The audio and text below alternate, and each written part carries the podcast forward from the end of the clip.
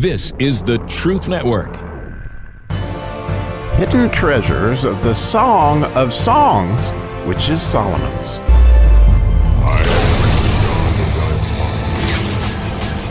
All right, we get to dig into the miracle verse in the eighth verse of the first chapter of the Song of Solomon. And oh, is this a miracle? In fact, um, it's pretty clear that we're going to have to do two episodes. So we're just going to cover the beginning part of the verse, which is not a long verse, but it's packed. It's packed because it's such a miracle.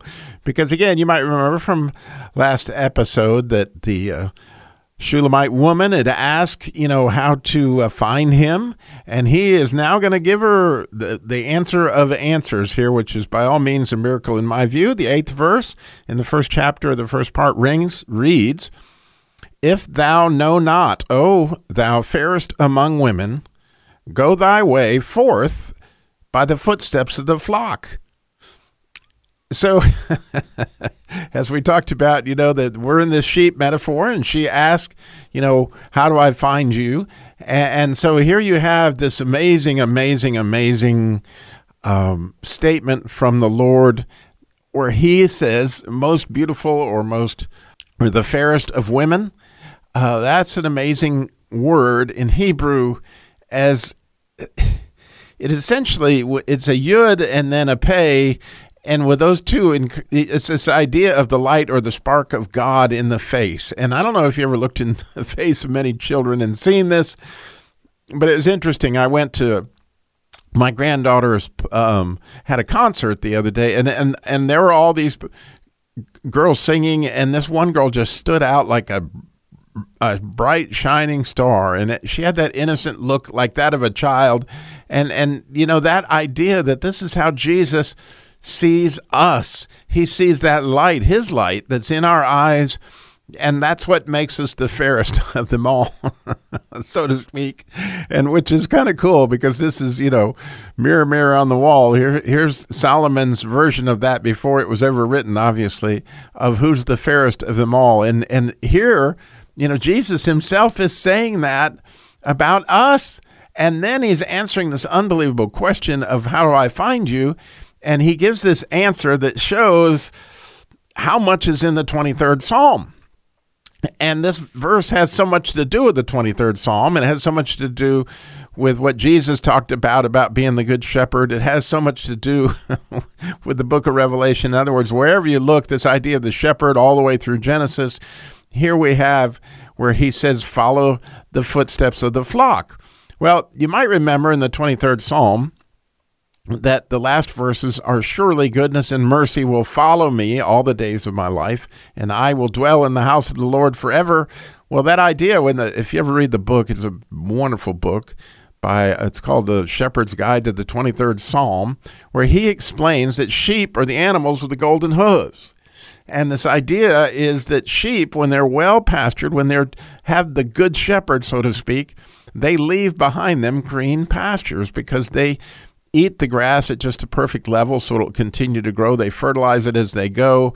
And you can tell where the sheep have walked by these beautiful green pastures. And so the idea of goodness and mercy following us is, is good sheep that have been shepherded well leave tracks. These tracks of the sheep are in more green pastures, more places to eat, more things that are that are behind us as as the point of what good sheep do but it, you know when you get to the 23rd psalm at the very beginning he explains somewhat of how we're to follow the tracks of the sheep because what does sheep do?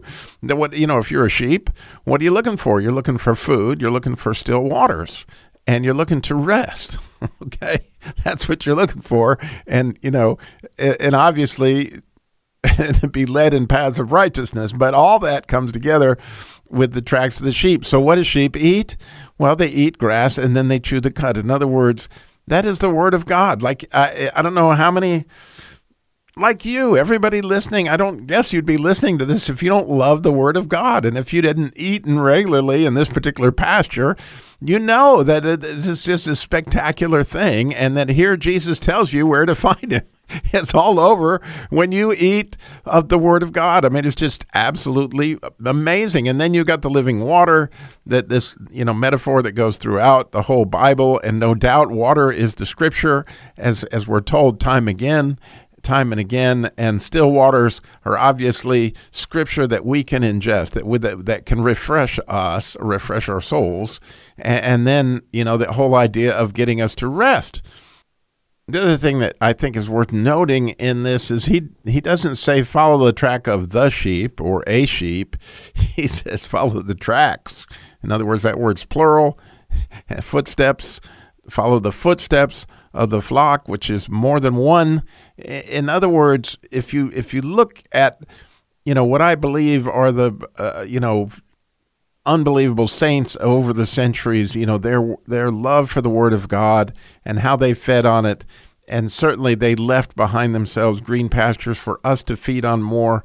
And, and this whole idea of of being fed and feeding is, is something that, you know, is is very much part and parcel of how we find the good way, right? Because he's he's here Jesus is telling him they're telling Solomon or telling the beloved, you know, how it is that, that you go about finding.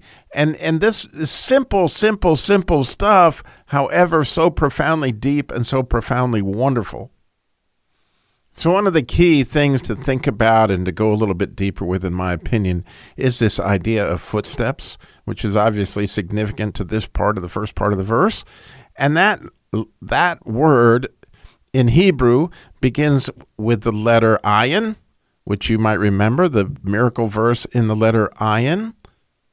I esteem all thy precepts concerning all things to be right, and I hate every false way. so you, you see this idea of the good footsteps there is they hate every false way.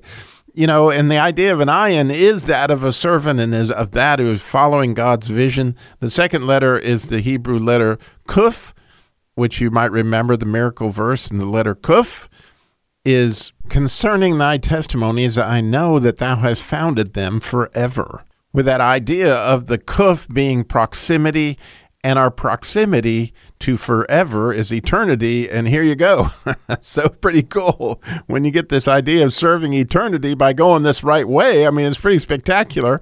And the last letter in the, the word footsteps is the letter bet, which you may know means house in so many different ways. And so it's like we're leading, these steps are leading us home.